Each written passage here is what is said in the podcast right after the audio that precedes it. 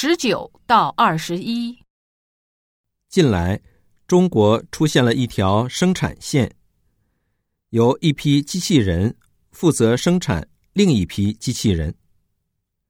中国在二零一七年成为全球第一大工业机器人市场，销量突破十二万台。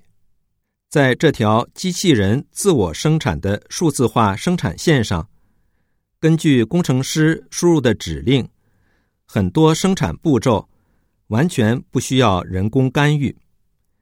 移动机器人能通过定位导航实现详细的操作，并且避开障碍，还能开动三点五吨货车搬运机器人。自动力机器人。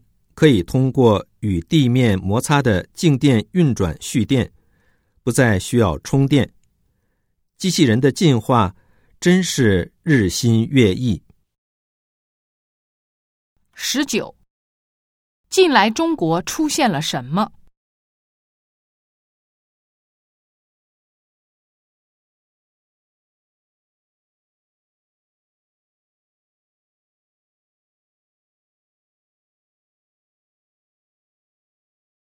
二十，中国机器人的需求量怎么样？